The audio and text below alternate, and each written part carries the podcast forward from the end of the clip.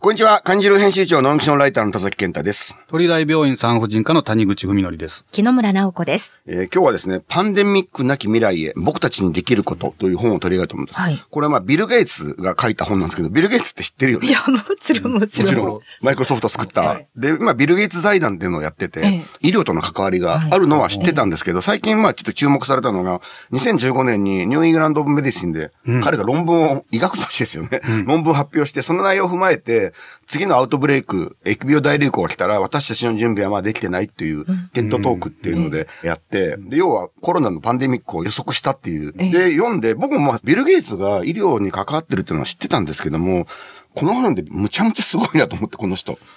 なんかすごい寄付されてますよね。そうなんです。ものすごい。ビル・ゲイツ財団で、その感染症とかで。で、彼、すごくわかりやすく書くんですよね。ドクターって、わかりにくい言葉で説明しません？結構。要は、ユーザー目線立ってないというか。あー専門用語も多くて。そうそううんでも、ビル・ゲイツってさすがマイクロソフト作った人なんで、この人頭もいいし、医療の医者並みの知識があって、なおかつ分かりやすく説明してる。この本は2022年に6月に出たんですけども、この中で創薬とかも実は書いてるんですよね。ワクチンを作ったりとかも、彼、財団で援助してるので、薬についても書いてて、薬っていうのは謎めいたものだと思いがちだけども、最も基本的なものはすごくシンプルだと。炭素、水素うん、酸素、その他科学で説明できる集合体であると。僕は知らなかったですけど、この薬作れるようになったっていうのはここ200年ぐらい。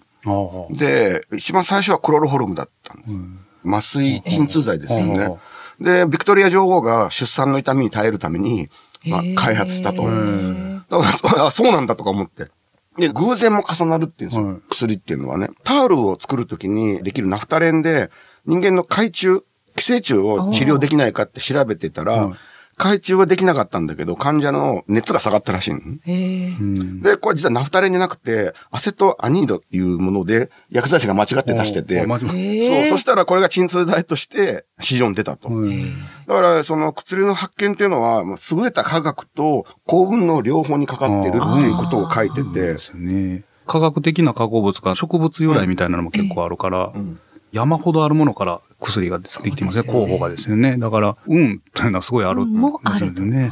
そこで知見というかね、どうやって薬が動物実験から始まって、で、まあ人間に行ってみたいなこともすごく詳しく書いてあって、さすがビル・ゲイツというか、なんか、ええまあね、みんな多分知ってるのかもわかんないんですけども、やっぱ賢い人ってのはすげえな、と思います。読んでみたいと思います。はい今日のゲストは、新規医療研究センター CRC ユニットの青山隆子さんです。1967年、島根県安来市生まれ、鳥取大学医療技術短期大学部看護学科ご卒業後、松江記念病院を経て鳥大病院に入職、脳外科、麻酔科病棟、工事治療室などで看護師として勤務。2015年から現職でいらっしゃいます。よろしくお願いします。よろしくお願い願いいたします。同い年、谷口先生と僕もと同世代ですね年。同世代グループで。はい。バブル世代。はい。CRC というところなんですけど、これはどういう仕事なんでしょうかね？治験コーディネーターと言いまして、薬を創薬をしていく中で、どうしても国の厚生労働省に承認していただくために試験をしているのを治験と言うんですけども、そちらでやっていくのに医師の支援であったり、治験依頼者の支援であったり、あと患者さんの支援であったりを賄うところです。円滑に試験が進むようにする形にしてます。どういう組織なんですか？今、青山さんがいらっしゃるとこって。新規医療研究推進センターの中で、私がいるのは CRC ユニットで、治験の試験をそれぞれ担当している CRC がいるユニットになります。で、こちらのユニットは患者さん、お医師、で、治験依頼者との間を取り持つコーディネーターの仕事をしてまして、あと他に治験事務局といって、もう実際契約の面であったり、その事務的なところをしていただくユニットもあります。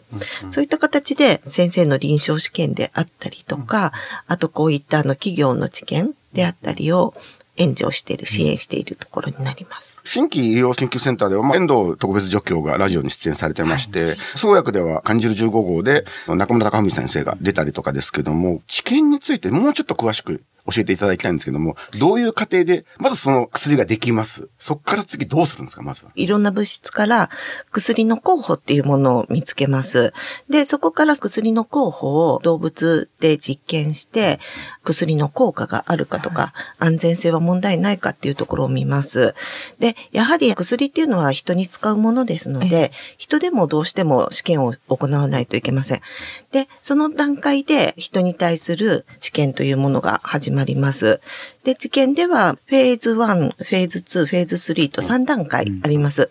で、1段階のフェーズ1では、だいたい健康な成人の方を対象に、少人数でその薬を投与します。健康な人数って病気じゃないってことですよね。病気じゃない人を対象にしてます。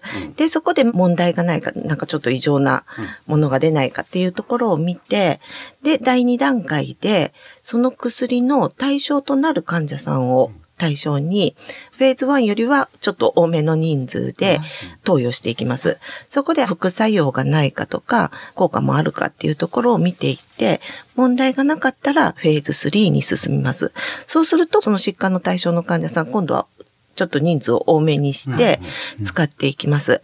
で、そこでもやっぱり人数が多くなれば副作用もいろいろ出てきますので、副作用を見たりとか、効果を見たりとかして、そこで問題がなかったら今までのデータをまとめて、厚生労働省の方に提出して承認を得て、晴れて私たちが飲める薬が出来上がるという、そういったところになりますこれ。大変です。すごい長い道のりですよね。長いです。これはもう10年、15年、20年かかりますよね。そうですね。薬が開発とか、候補が見つかってからはそのくらいかかるものになります。そこで言うと、製薬会社と一緒にやっていくって感じなんですか、そうですね。製薬会社から依頼があってしていくパターンと、あと、どうしても希少疾患だとなかなか使う人が少ないので、数が少ない患者さん。そうです。ね。製薬会社がそこに入ってくださらない時ある。そういった時には、医師主導治験といって、先生が主体となってやっていく事件もあります。つまり、製薬会社は、まあ、利益を追求しなきゃいけないので、そこまで利益が出ないかもわからないけど、まあ、難病に関しては、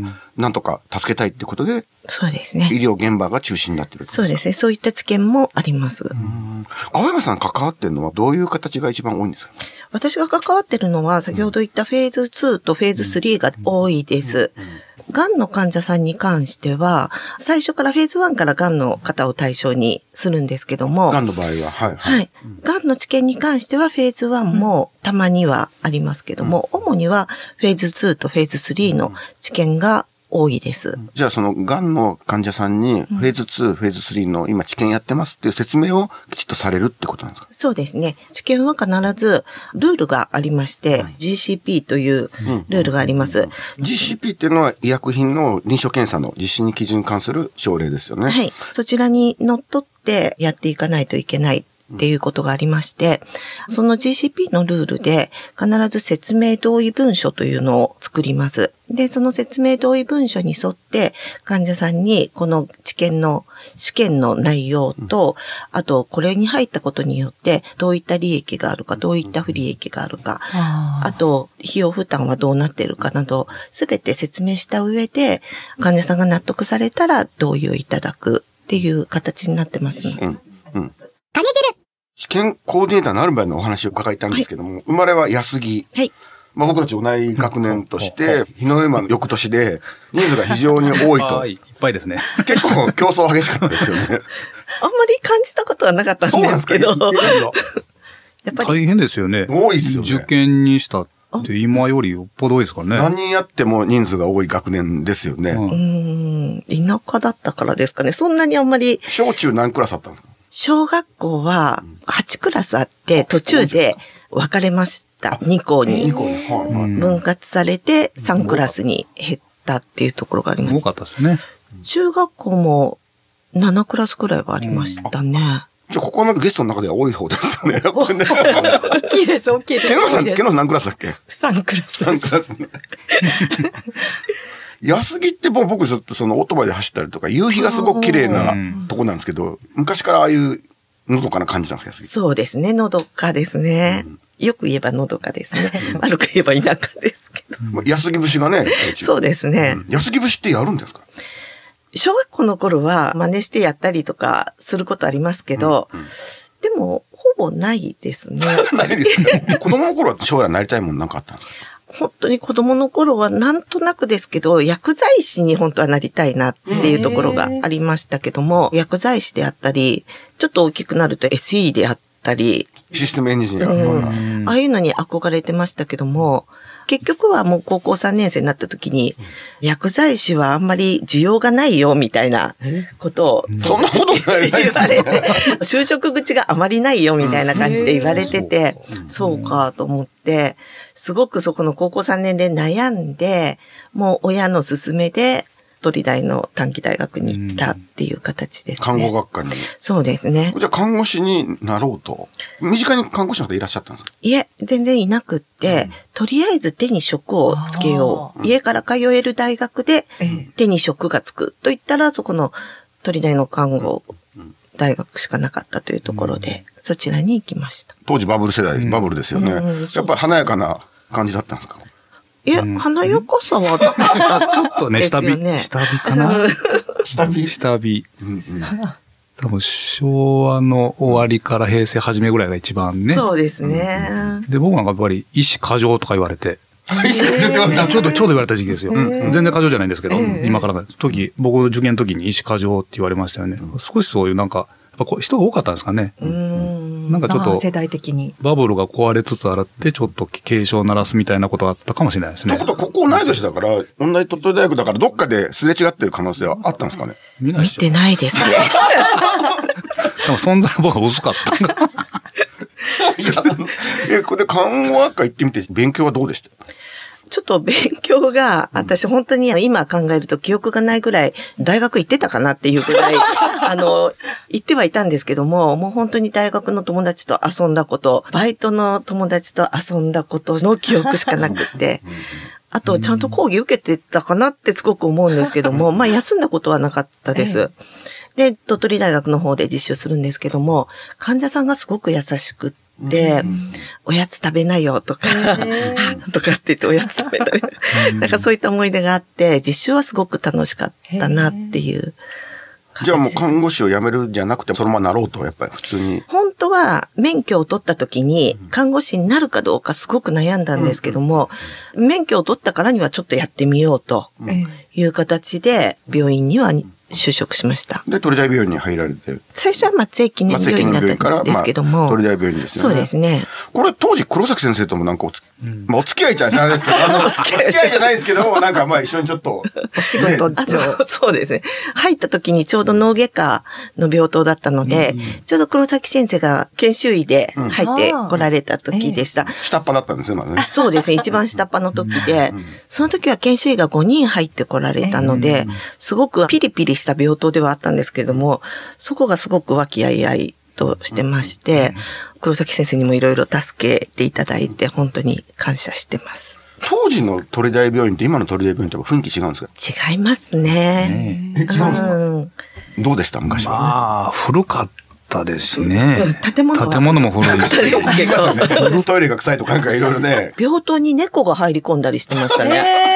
えそれを追っかけるみたいな。ー、えアメさんおかげられたんですそうです。ー、えー、バーっと病棟をかけていくんで、うんそんな感じでどこも開け放されてて、まあ猫が入ったりとか、今考えると、白い巨頭っていうドラマがあったじゃないですか。本当にあんな感じで、会心の時にはもう大名行列のようにかしこまって歩いてますし、患者さんにも今みたいに患者優先ではなくって、本当に普通の病院っていう形で、やっぱりまあ大学病院の権威がすごくあって、そうですね。怖って感じでしたね。そうですね。教授とか。こんなに気楽に話しかける感じじゃないですかね。ですよね。そうですね。やっぱり患者さんもちょっとヒエラルキーみたいなそうですね、かしこまった感じがねあったの。ある種の緊張感そうですね。それで、その後、子育てで一度退職されたってことですか？はい。で、落ち着いたので、復職しようと。ずっと働いてはいたんですけども、パートで働いていたので、子育てが終わって、フルタイムで働けるなってなったので、また鳥大の方で復職させていただきました。ここで試験コーディネーターとして復職、取りに戻ってたわけですか、はい。これはどういう経緯で試験コーディネーターをちょうど前職が5年の任期が切れるところで、継続してもよかったんですけども、たまたま工房を見つけまして、看護師ではあるんだけども、その看護業務を活かした違う仕事がしたいなっていうところがありまして、はいはい、ちょっと応募してみようと思いまして、応募しました。試験コーディネーターの資格とかは何かあるんですか？資格っていうのはないんですけども、うん、一応臨床薬理学会が作っている認定 CRC という資格がありまして、それを目指して取るという形で、それを取得してますし、あと日本試験学会がやっている GCP パスポートという、うんうん、そういった認定試験もありますので、そちらの方も取得させてもらってます。じゃあやっぱりもう勉強もして、どんどん入ってるわけですよね。ね。はい、もうちょっと具体的に知見コーディネート仕事をお聞きしたいんですけども、まずは集めるとこから始まるわけですか？参加する方を。そうですね。うん、受験依頼者からこういった試験をお願いしますって、まず来ますので、うん、その試験を立ち上げる準備をします。で、立ち上がったら、まあ患者さんを集めるっていう形になるんですけども、患者集積っていうんですかね。それがなかなか進まなかったりしますので、そこをちょっと苦労はしてますけども。素人の質問なんですけど、これいろんな大学病院で同時にその同じ薬を試していくんですか、そうですね。じゃあ例えば癌においては鳥大病院でも集めて他の病院でも集めてっていうことなんですか、はい大体試験ごとに全部で、この試験は例えば300例集めるとか、賞レースが決まってますので、それを各大学とか病院で分担して集めていくっていう形です。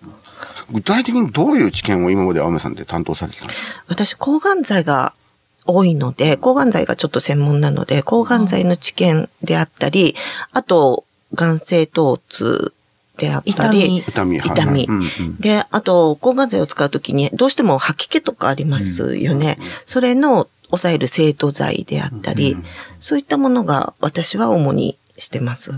谷口先生もそういう。今、一見お世話になってるんですよ。それは、お薬ではないんですけど、まあ、医療機器というか、材料とかでこう、あの、手術で使う器具みたいなのも、やっぱり安全性とか、効果とか、それをすることによってなんか、患者さんに負担がったら良くないので、評価していくっていうことですか、日本で何施設かを一緒にあ、お薬だけじゃないんですね。ないんですよ。そうですね。まあ山ほど今薬がどんどん出てくるので。もう今創薬って一個のね、産業としてすごく注目されてますもんね、やっぱりね。そこでも僕ら私は科学的な作ることをまず考えちゃうんですけど、やっぱ確かにその知見って大事ですよね、やっぱりね。そうですね。で、婦人産婦人科領域でも、その治験の途中で、おっしゃるのもあるんですよ。その論文とかも山ほど出てるんですけど、うん、立派な。それも、もう全部もう、何の意味もなくなっちゃいますよね、ほぼ。そうですね。ということは、理論的には正しくても、やっぱり人間でやってみると違うってことが出るんですか、ね、そうですね。思いもしない副作用であったりとか、そういったものが出てくる。で、開発中止になりましたっていうのはあります。青山さんも結構それを何何度か？何回か、2、3件はちょっとありましたね。治験コーディネーターっていうのは、日本にも何人ぐらいややってるんですか？結構多いんですか？そうですね。結構多いとは思いますけど。これ大病院でも結構何人か？はい。今、8人ですか、うん、います、あ。結構いるんですね、8人って。これは足りてるんですか？うん、まあまあ、一応。皆さんじゃあ看護師さんとしての経験があったり方が多いですか？一応 CRC っていうのは、医療職じゃなくてもできるんですよ。はいはいはい、なので、うちの大学は最初は医療従事者、検査技師であったり、薬剤師であったり、看護師であったりっていうのを限定して募集していたので、そうですね。大体バックグラウンドがあったんですけども、今はやっぱり CRC になる人がなかなか少なくて、て、そうなんですか？その医療職じゃなくても入れますよっていうふうにちょっと募集要項を変えたりとかしてます。治験においてもボランティアというか、今、あの、竹中病院長が今、ボランティアってことを掲げて、昨年もボランティアの認定式を行ったりとかしてるんですけども、このボランティアと治験っていうのも、やっぱ今、絡みがあるわけですね、やっぱりね。そうですね。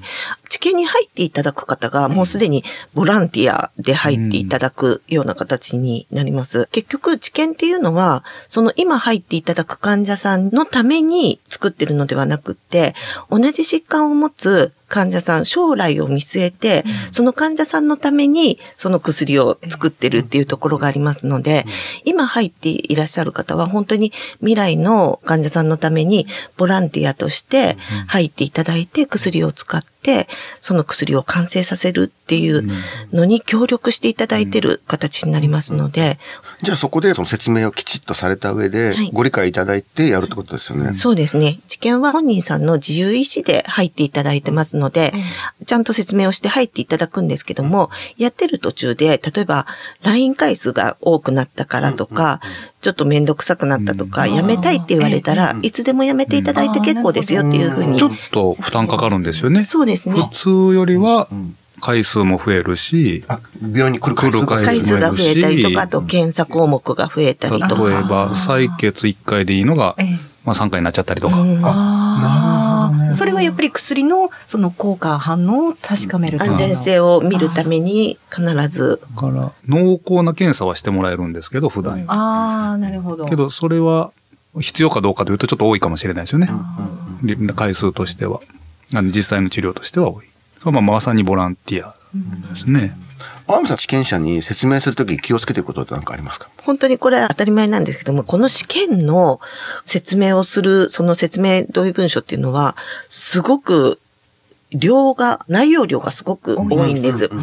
で、抗がん剤だと結構お年寄りの方が多くって、きちんとそれを一枚一枚こうページめくりながら、ここのページにはこれが書いてありますよっていうのを説明するんですけども、最後まで言って、どうですか？わかりましたか？って言われた時、いや、さっぱりわからんわ。言われることが多くって、本当に大切なところをまたもう一回言ったりとかして理解していただく。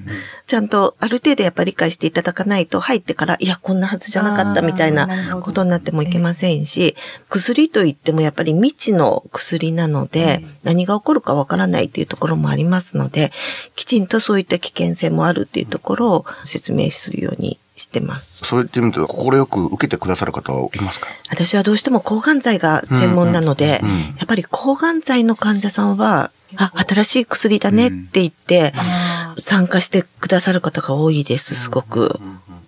ありがたいですよね、それね。自分たちじゃなくて、まあ、未来の本当患者さんにね、そうですね。その知見がボランティアって、このなかなか木野さん知ってました？結びついてなかったですね。うん。確かにでも絶対人で試さなきゃいけないっていうのがあるんですけど、そ、ね,、の、まあ知ってもらう啓蒙活動っていうのは結構大事ですよね。そうですね。うん、田舎なので、やっぱ東京とかに比べたら、その対象患者がどうしても少なくなります。なので、近隣の病院であったりにお手紙を出したりとか、あと、対象の患者さんがたくさんおられるかもっていう、例えば自分もこの知見に入れる対象かもっていうのを分かっていただくために、ポスターを作ってまして、それを公民館であったり、市中の薬局とかに貼らせていただいて、それを見た患者さんが、あ、自分もこの知見入れるかなって言った時に、こう気軽に電話していただくように、知見コールセンターっていうのも作ってます。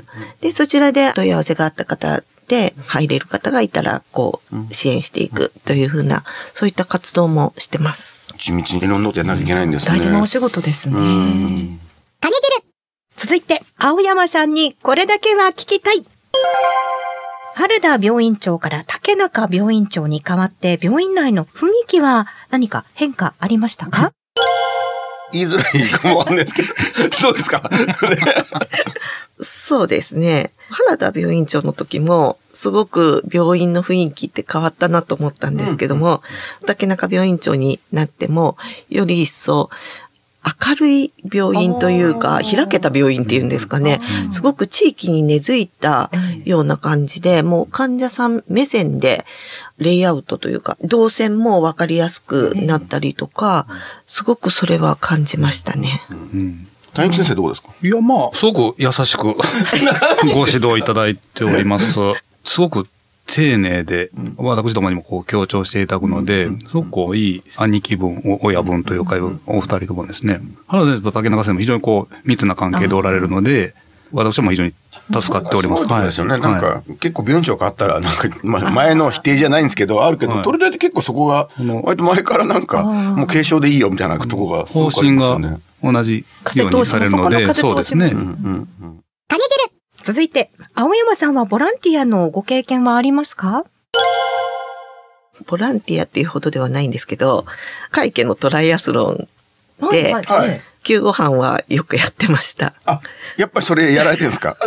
あれどういう仕事するんですか？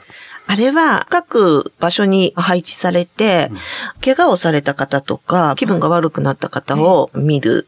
怪我したぐらいだったら消毒して絆創膏みたいな感じなんですけども、ちょっと気分が悪くなったら、まあ救急車で運んだりとか、そういったことをしてました。